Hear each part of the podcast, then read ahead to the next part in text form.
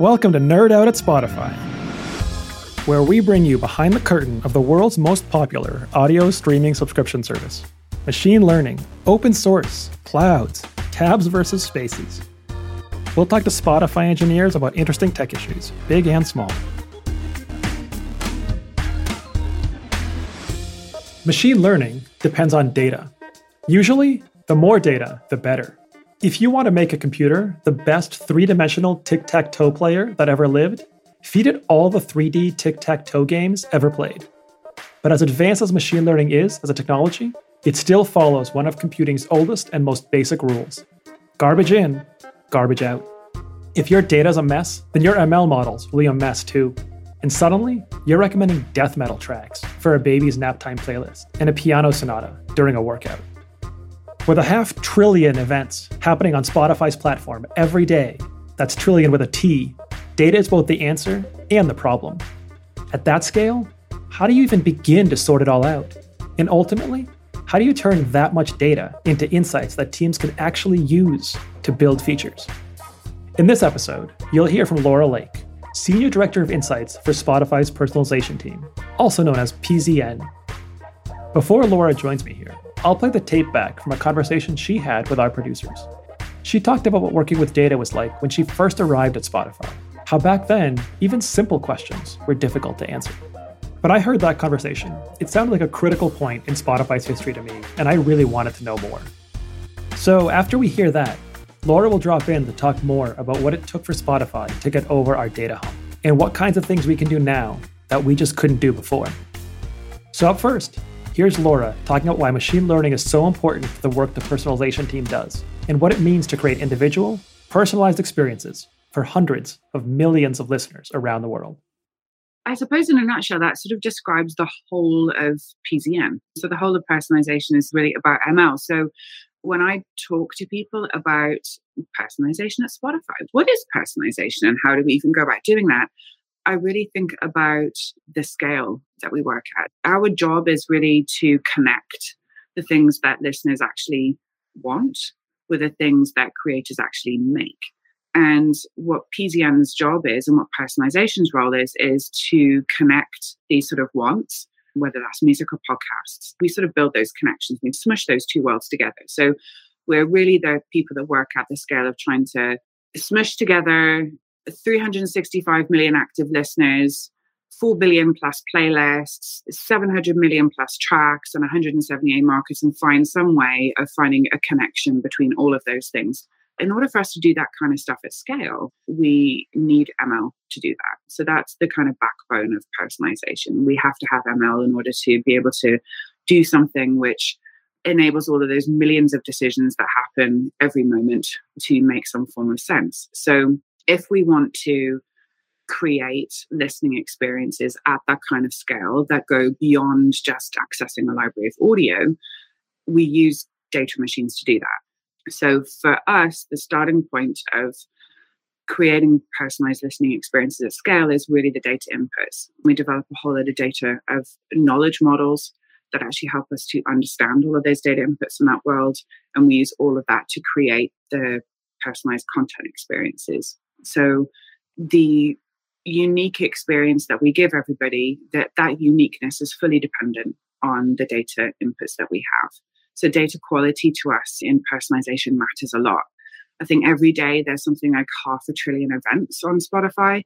And that kind of volume of data that we have is perfect for us to be able to use ML to curate and make these personalized experiences at scale the data inputs and the quality of those is really important. So the data quality that we have really matters to us. So a lot of the work that we've been doing in personalization that I've been really involved with and very interested in is pimping up our data engine. So when I first came to Spotify and, I joined personalization, I had a whole load of insights people talking to me and they started saying, well, it would be really nice if we could actually just do our jobs instead of trying to magically make a version of the world by knitting together 50 different data sources just to answer one very small question.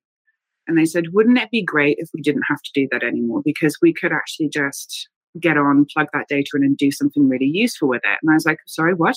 what's going on? I, I'm at Spotify. Surely this stuff works. And they were like, no, it really doesn't. And I was like, okay, we might need to fix that.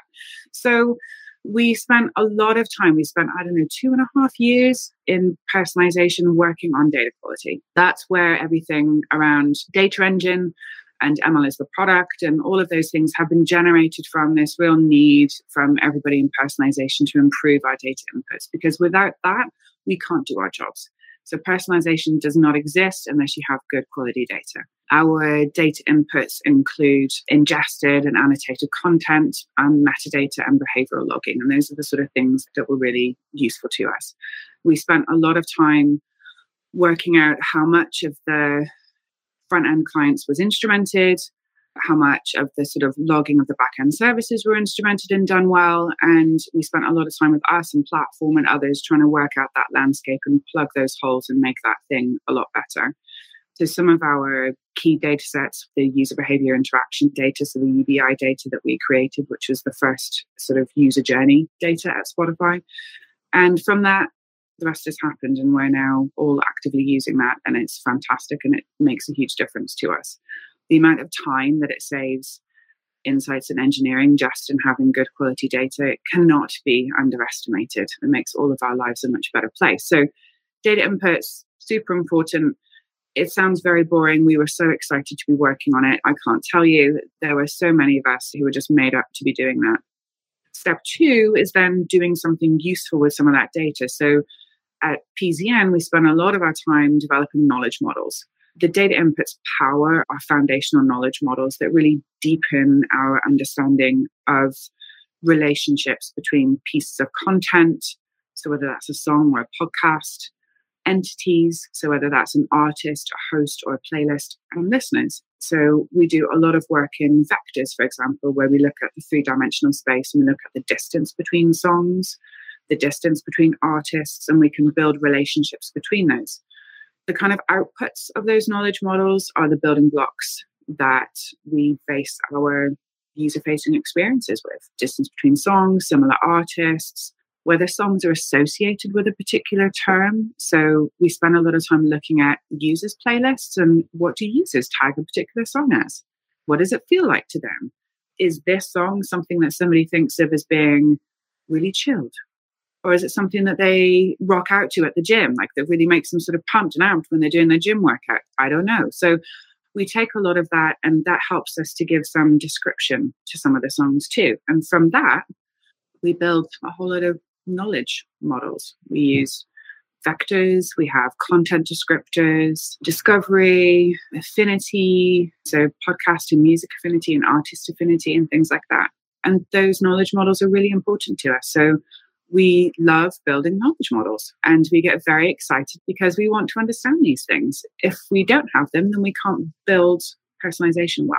So, from those knowledge models, we then do step three, which is we create features. So, we use those things and we create all sorts of feature models. So, whether that's the home experience, so the home ranking, and actually how home appears to an individual and the stuff that's on there enhance, seed mix, algotorial, search, the sort of search returns that come back to you, right through to everything from people's individual Discover Weekly, jump back in, wrapped, all of those things are based off of the knowledge models and the ML that we use to do that. So ML is really important to us because it enables us to do something useful with the amazing amount of information that we get back from our listeners from an insights perspective, we're really interested in knowing how successful or not those content recommendation systems that we effectively build through data inputs and foundational knowledge models.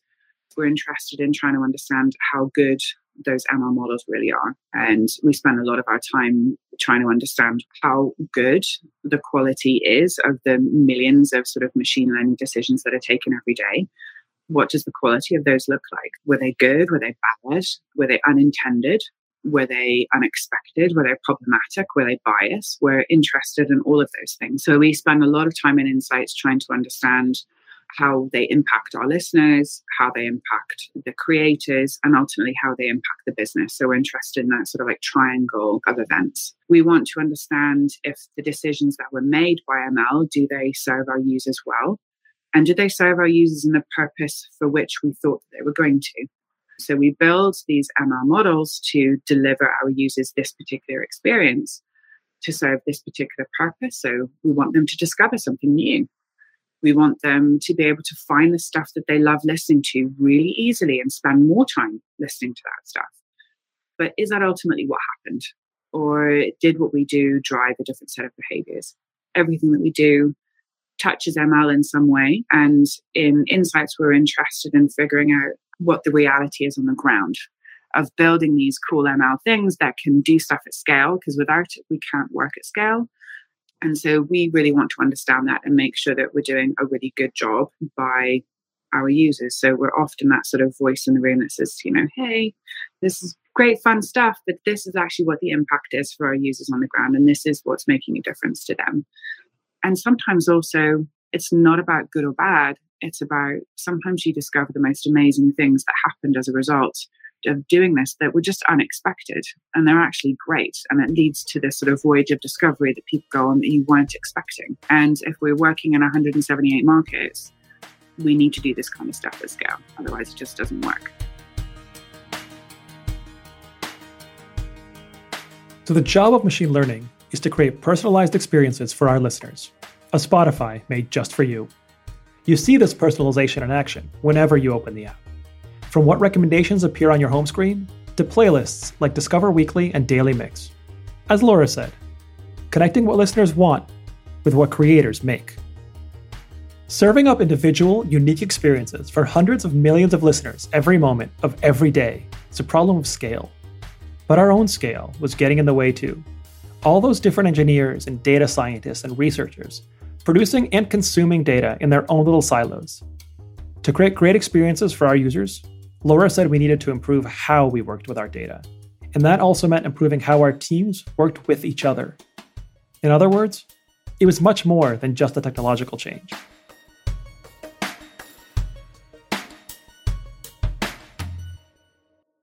when we were trying to answer really, really, really simple questions around like the home ranking system, what was that resulting in? in terms of the decisions that people were making and people's path to discovering something or people creating a habit out of that stuff. And for us to answer really simple questions about what's the impact of a home ranking system on somebody's downstream listening, that question was so elusive because we just simply could not knit together the events that would help us to actually tell that story. And if you can't tell that story, how can you know whether the ML that you're using is good or bad? One. But then, two, you also stand in your own way of being able to make ML truly great. Because to make ML truly great has to have really good inputs and you have to know what it's doing. ML needs that information in order to truly be great to basically say, hey, like that was a great decision, or that wasn't such a great decision, and this led to this, but it didn't lead to that. And if you can't give it that information, then we end up hampering our capability in truly scaling because we can't really let ML do what it should be doing because it can't. It's sort of boxed in into this small space because it has very limited amounts of information on its value you have to do something about that. And we ended up standing in our own way, partly, I think, because one of the most wonderful things about Spotify is very autonomous. And I love that very much. It's a very held cultural value of Spotify, and it's really important to all of us. But with autonomy comes a lack of process and structure when you want to be able to operate successfully in, say, 178 markets with this many people, you have to have some basic systems in place that enable that to happen successfully. You can't have 25 different squads contributing to one data set and for there to be no ownership models of that. It just doesn't work. It's just physics, you know, it's, it's like maths. Like it just isn't possible for that kind of thing to work. That's PZN in a in a nutshell. Yes, in a nutshell. okay, so I want to hear more about what changed at Spotify with how we work with data, and I want to hear about both technical changes and cultural changes that had to happen. Can you walk me through what the fundamental problem is of working with data at our scale? Why is it so hard? Data is effectively just noise, and there's lots of dots and numbers and things like that, but it's just noise until you filter out the stuff that is not relevant and you concentrate on the stuff that is relevant. So we need to be able to ingest that data and do something useful. You know, you need to make something out of that. The data machines help us to ingest that data in a way that makes sense, that basically it's not just white noise. So data machines help us to understand what that data means and what out of it is meaningful and what's not when we didn't have that, and we spent a long time trying to tidy up our data in Spotify to help us to be able to see more clearly. The world was much more noisier and we were very inefficient, and it took us an awful long time to find answers to really sort of basic questions like when somebody comes in and they click this, where do they end up, and what is it that we should be giving them as a result? It's a lot of work. You know, you're talking about data scientists taking a long time to be able to answer relatively straightforward questions that we need the answers to. And they spent a lot of time in more of a sort of pea soup of data as opposed to a streamlined place of data. And we've been able to answer those questions, but at a very slow pace. And so we have invested quite a lot of time in actually making our environment that we work in a lot less noisy. You touched on the data wasn't very good or it was harder to do things in the past. And I'm, I'm really curious about that because I think even early on, Spotify had a bunch of really good recommendation products that people yeah. thought were very good, if not magical in some cases, whether it was mm-hmm. like Discover Weekly or Daily Mix or whatever the kind of existing things were. A lot of people thought those were magic and awesome. These things worked and were awesome, but we knew we could do so much more. Yeah. And we had to do a bunch of work to fix the data. What were the things we couldn't do? And what was the data we were missing? Do you have some examples of what the dots were that we were playing with in the past and then how we connected them over time? So, our products have always been highly personalized and have really been amazing at getting people both things that they are used to listening to and actually sort of bringing new things to the table as well that are relevant and that get people into discovering new music and new artists and new audio. The trouble that we've had is that to make that experience like really good, we just haven't had the data to help us do that. So, all of that system where we build systems that actually recommend the right thing at the right time requires us to have good data inputs into it. And we've had up until recently what I would call like okay data inputs that have had to be supplemented by a lot of people trying to figure out a lot of stuff for too long to try and make that work now, when we can actually connect from when somebody uses the app to actually clicked on something on the home screen, they've listened to it for a while, they've saved it, they've come back in and they've listened to a similar artist or something affiliated to it and gone through a whole journey, all of that information, anonymized information, but nonetheless, tells us about how people are using music and audio. And we can do so much more if we have the right data. We can really do magic. I think before we were doing magic at a very manual level, when you start extending into the size that we are and the number of people that are on our platform and the amount of music listening. When you think about Bollywood, when you think about Bollywood alone, Bollywood produce something like an additional 20,000 pieces of track and content in one year alone. Like that one genre, when you start ingesting that kind of quantity every single year, you have to get better and better at being able to understand relationships between things and build models to actually give people what they're after. And so it's kind of fine when a company's like Spotify is first starting out and we don't have that quantity of content. But now we're getting to a place where you know, the amount of content that we're ingesting is huge. And it's huge like every day we ingest huge amounts of content. You multiply that up over years, and we need to be able to do something more efficiently at scale. It's a necessary step. That makes a lot of sense. But the question that I constantly have here is why is having such great data so important for those models? I mean, isn't there some super smart thing you can do on the ML side that just fills in the gaps through ML magic? Um, no. so ML is by its definition is machine. It has to have a basic set of rules that it can then do something useful with. The problem that you have is that when you don't have meaningful data or you don't have enough non noisy data, it's very hard for machines to do things well machines can take care of so much, but ultimately they're only as good as the data that you put in, and they're only as good as some of the parameters that belong with that data as well. So I know in personalization, there are pockets that we're missing. So we would see certain amounts of a journey, and we'd be missing a chunk.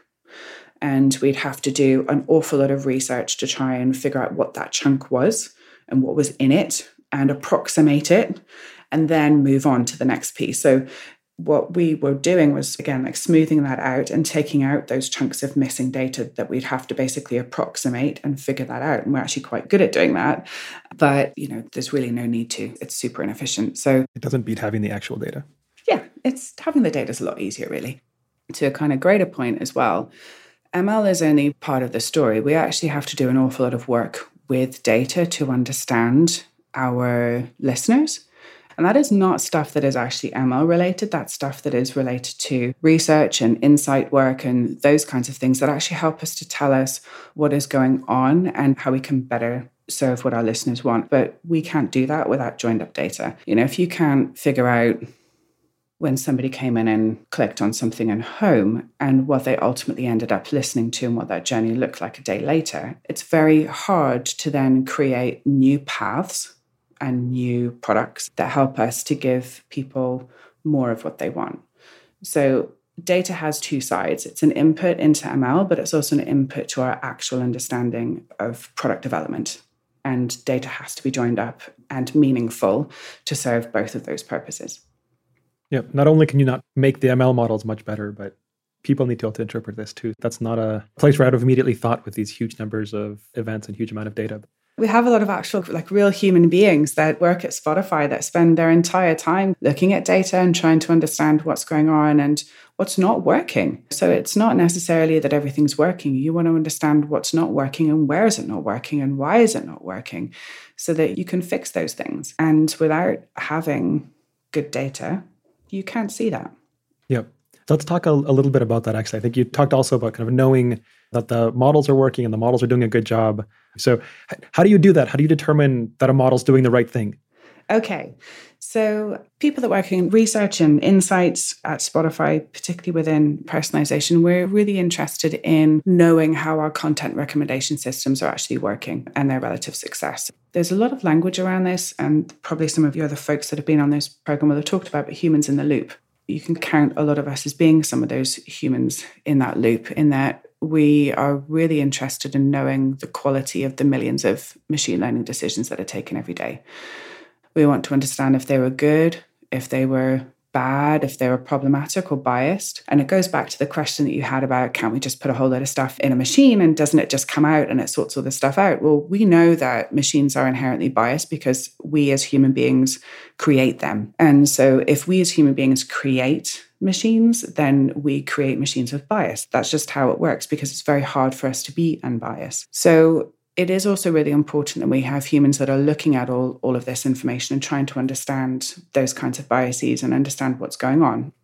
We are also really sort of interested in whether the things that we set up a machine to do, so the decisions we've asked it to make, is the machine actually making those decisions? So is it actually deciding the right track in the right language and giving it to the right person at the right time, how successful is it in doing that? Because again, you can't just get some data, put it in a machine room, and then out comes some staff and then wander off and just go, hey, I'm sure it'll be fine. You have to have people that are actually in there looking and checking because it's only that stuff that actually also helps us to refine those kinds of machines and make stuff better.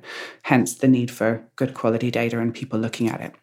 I'm curious a little bit more about that process. You said something like half a trillion events I think you yeah. said per day, which I guess per any amount of time is a huge amount of data. So yes. how do you go about taking half a trillion events and making all of them better? now, that's a great question.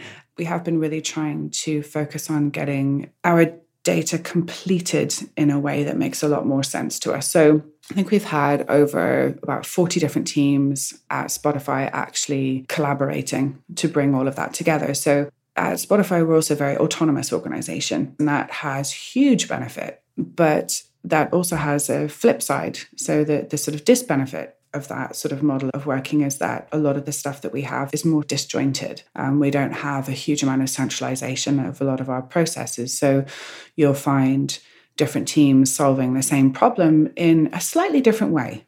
So it's not just the fact that we didn't quite have our data linking together. It's actually some of it's down to the way that we work, which is really autonomous. And that's great. You do have to have some structure so that you don't have, you know, five different teams trying to effectively solve for the same problem, but just doing it in a slightly different way that doesn't have that joined utility for the whole of the company. And when you take all of those teams and join them all together and they sit in the same room and they're like, oh, do we not know? I thought you were looking after that. No, I didn't. I'm no, that's not my that's not that's over there. And nobody, you know, it wasn't for any reason of people not wanting to do it. I think it was one of the things that people were wanting to do for a very long time, but needed the cultural step to say, actually, that information is meaningful to you, that you actually do want to see that. And this will help you as a team, and you as a team, and you as a team to do your work even better. And then when you start joining them together, it becomes really obvious where mm-hmm. your major yeah. gaps are. And we saw them loud and clear. And that meant that we could really sort of prioritize fixing the big kind of clangers where we just had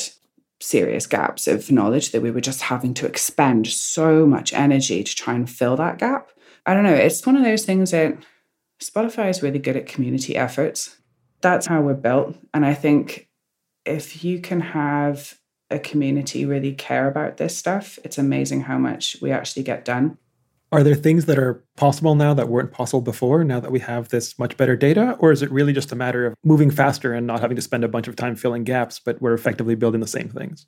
It's both. So we can move a huge amount faster. So things that used to come to questions that we would have about what's the impact of this when we've launched this new thing and everything from Discover Weekly to Daily Mix to Wrapped to all of those things, we can now really understand very quickly how those things are working, what's working and what's not working, what the ultimate downstream results are from that so that we can improve it. So our rate of putting something out there validating it, understanding it, and re ingesting that information and improving our products, our rate has increased quite significantly. So, speed brings with it the ability to think more deeply into the future about what is possible and where we can go with really sort of understanding audio for people. So, it has the effect of not just creating efficiency within a company, but it also has the effect of changing the dynamic, your horizon of where you can go in the future as well it's also helped us to be able to because we can connect the dots think about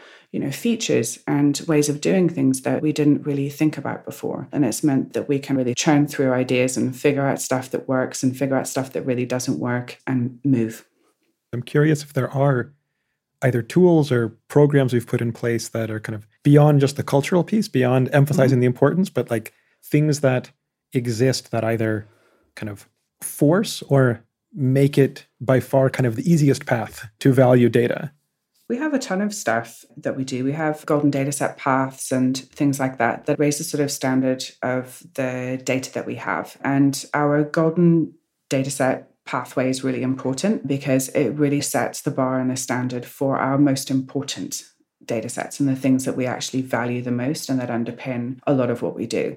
So there has been a huge amount of work and effort to really understand the small number of data sets that are super important to us and giving them real sort of kudos, knowledge, people looking after them, documented pathways, all of those things. And it means that as a community of people that work with this data, we know exactly what it is that we're working with. So it kind of like takes away a lot of the guesswork that probably we had before and a lot of the manual work behind.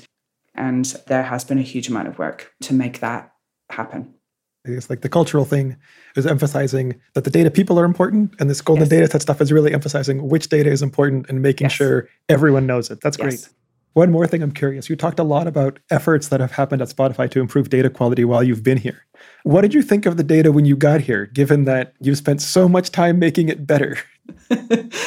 That's a really good question. When I first came to Spotify, I think the thing that I was excited to be in was to be in a true big data environment. And that was for me fantastic because it opens up the door in, in my field to be able to do all sorts of things and to truly be able to do listener journey work that you can't do elsewhere. So the actual access to data and the quantity of data and the volume of it was really quite phenomenal. And it was wonderful to come into that environment.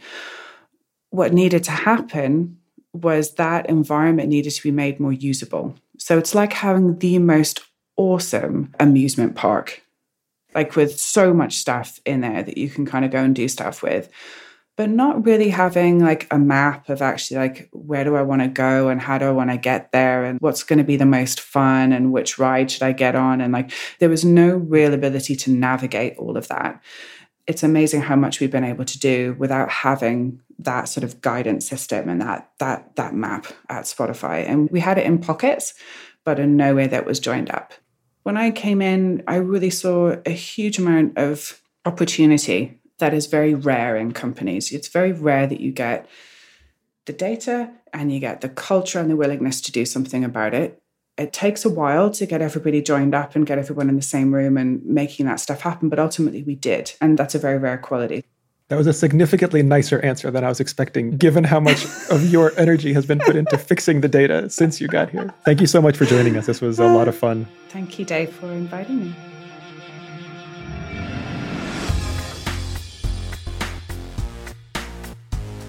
Aside of all this work stuff, uh, what else do you nerd out about? Oh gosh, I'm a fitness nerd, like bodybuilding type of fitness, that kind of thing. I love doing that. So I go to the gym probably more than I should. That is actually healthy for you. I nerd out about different ways of doing different exercises on different things. So, like, I am a bit of a fitness nerd and a strange person when it comes to that, and I'm okay with that. Thanks for listening to Nerd Out at Spotify. Next episode, we're going to talk about a new open source tool we built for musicians. It's called, let me say this very carefully so you don't mishear me. It's called Basic Pitch with a P. It lets you hum a melody and turn it into a guitar solo, or turn a violin solo into an orchestra. Follow and subscribe to learn all about our neural network for turning audio into MIDI and the ML research behind how it was made. Nerd Out at Spotify is produced by Spotify's Ted Vergakis and by Seaplane Armada, who also wrote our splendid theme song. I'm Dave Zolotusky. Thanks for nerding out with us.